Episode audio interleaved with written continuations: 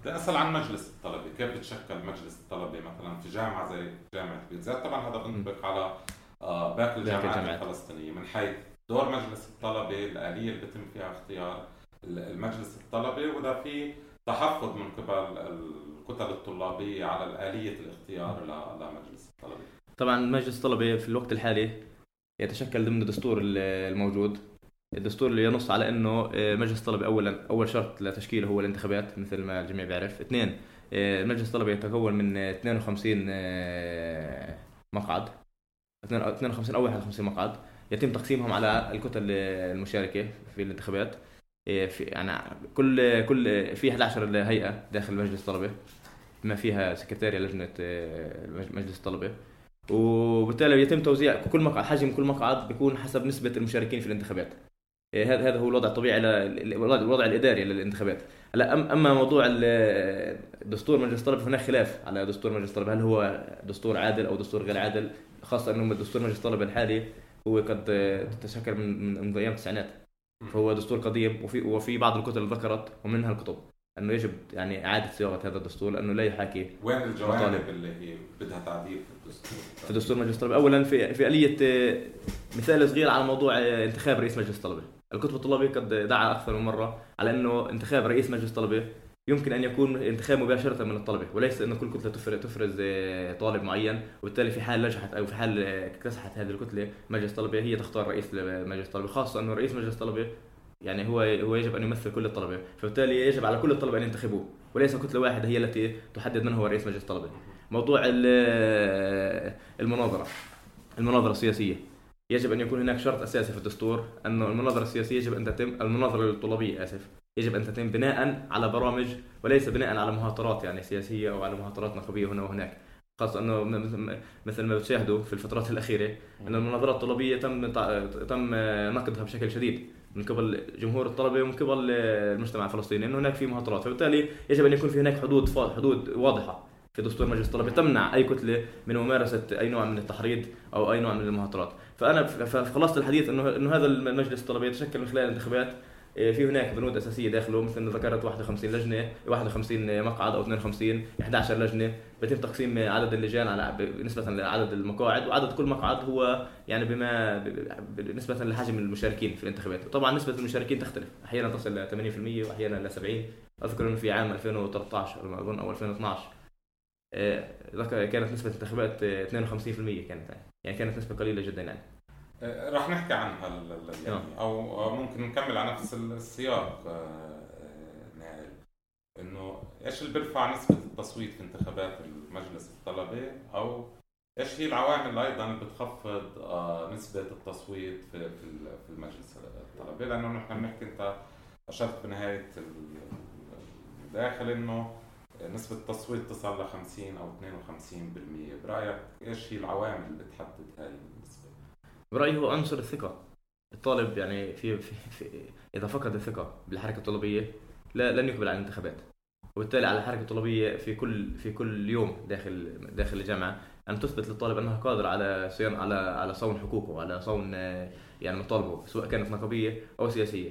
فبالتالي أنا ابتعاد الطالب ابتعاد الحركة الطلبية عن هموم الطلبة وابتعادها عن مصالح الطلبة وبالتالي وانشغالها في أمور ثانوية يعني بين قوسين فئوية. هذا يؤدي إلى إن الطالب يعني يفقد الثقة بهذه الحركة الطلابيه ويقول إنه أنا في مل... وأنا كثير سمعتها في ساحة الجامعة إن أنا انتخبت أو ما انتخبتش يعني واحد هذا سمعتها بشكل مباشر من الطلبة لأن الطلبة في لحظة معينة مثل ما ذكرت لك فقدوا الثقة بهذا الجسم الطلابي هلأ المطلوب إنه الحركة الطلابيه تعيد الثقة تعيد بناء الثقة. هلأ هي طبعا مهمة صعبة لأنه لا يمكن لنا أن نعزل الحركة الطلابيه عن المجتمع الخارجي.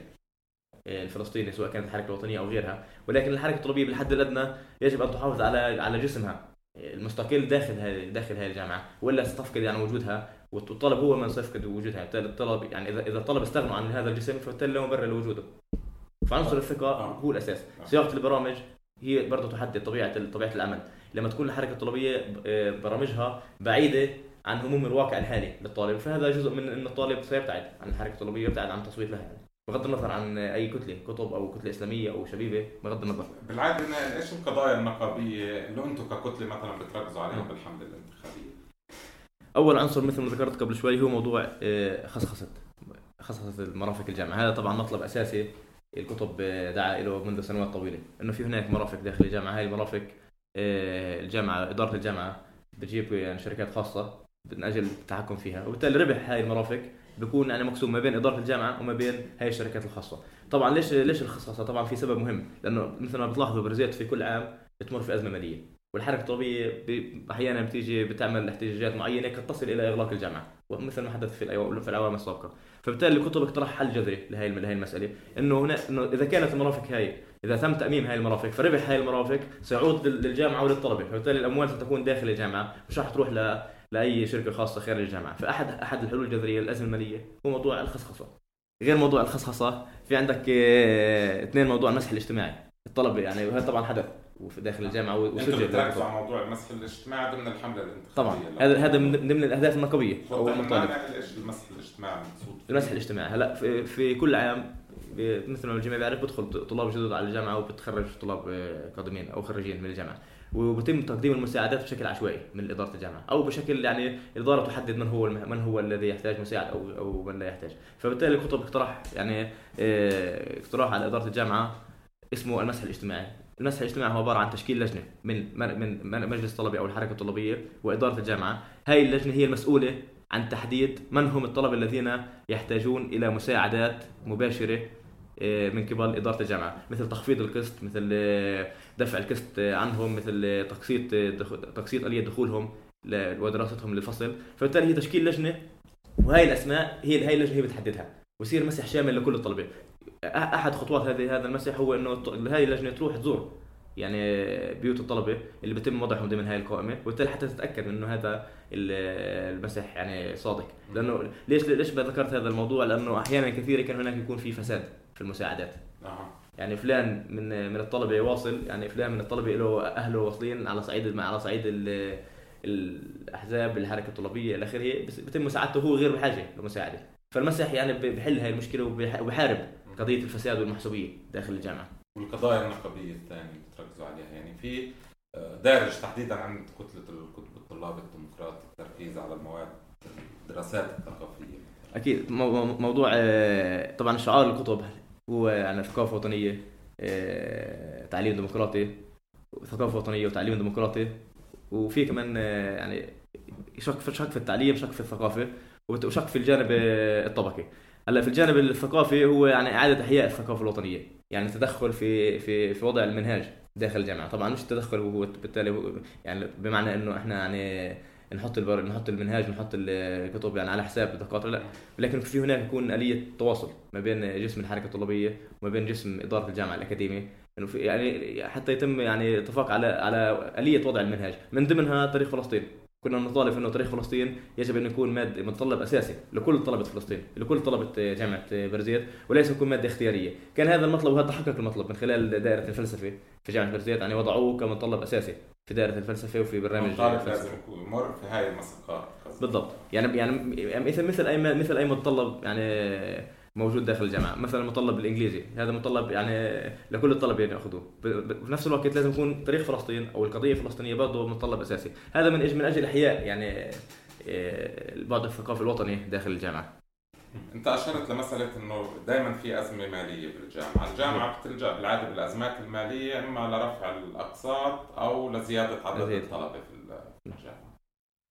كان واحدة من القضايا كمان اللي عليها الكتل الطلابية أو الكتب الطلابي اللي هي فكرة التعليم الموازي بمعنى أنه الطلبة بيدفعوا رسوم أقساط أعلى لأنهم بيحصلوا على معدلات أقل في المرحلة الثانوية. وهذا بيعطيهم فرصة في آه، في الدخول بالحصول على مقعد للجامعة. برأيك كانت هاي السياسة عادلة؟ بمعنى آه، إنه بتتيح للناس الوصول للدراسة الجامعية ولا فيها تمييز من ناحية طبقية؟ مثل مثل هي الاليه ممكن أن تكون يعني هي هي آلية حل في لحظة معينة ولكن لن تكون لن تكون يعني عادلة لكل السنوات. فبالتالي هي أنا في رأيي ليست آلية جذرية للحل لما في في لحل الجانب الطبقي والتفاوت بين الطلبة. يعني أنا ممكن أن يكون المسح الاجتماعي هو أساس هذا الحل. بالنسبة لأعداد زياده زيادة الطلاب في الجامعة. طبعا هذه بالنسبة لنا هي كارثة كبيرة إنه جامعة برزيت وإدارة جامعة برزيت مثل ما حدث في العام السابق أدخلت 3000 طالب. سنة أولى على الجامعة دون أن يعني تحدث أي تغيير في في الطاقم الأكاديمي داخل الجامعة. فبالتالي يعني يعني الدكتور داخل الجامعة كان كان بيعلم في المحاضرة 20 طالب اليوم ممكن يعلم 30 و 40 طالب. فهذا يعني عدم التكافؤ ما بين انه الطلاب بيدخلوا سنة أولى جداد وما بين عند الطاقم الأكاديمي بضل زي ما هو عدده هنا مشكلة. برضه جغرافيا الجامعة لا تستوعب إنه يكون هناك يعني 15000 أو 12000 أو 13000 طالب. فأنا برأيي إنه الجامعة اداره الجامعة تحديدا اتجهت نحو نحو موضوع الاستثمار والتجارة. داخل الجامعة وابعدت عن عن عن الموضوع سمعه الجامعة الأكاديمية أو مكانتها الأكاديمية بين جامعات الوطن وبين جامعات الوطن العربي. فهذا يعني من ضمن الكوارث الأساسية اللي إحنا بنعاني منها كطلبة داخل الجامعة.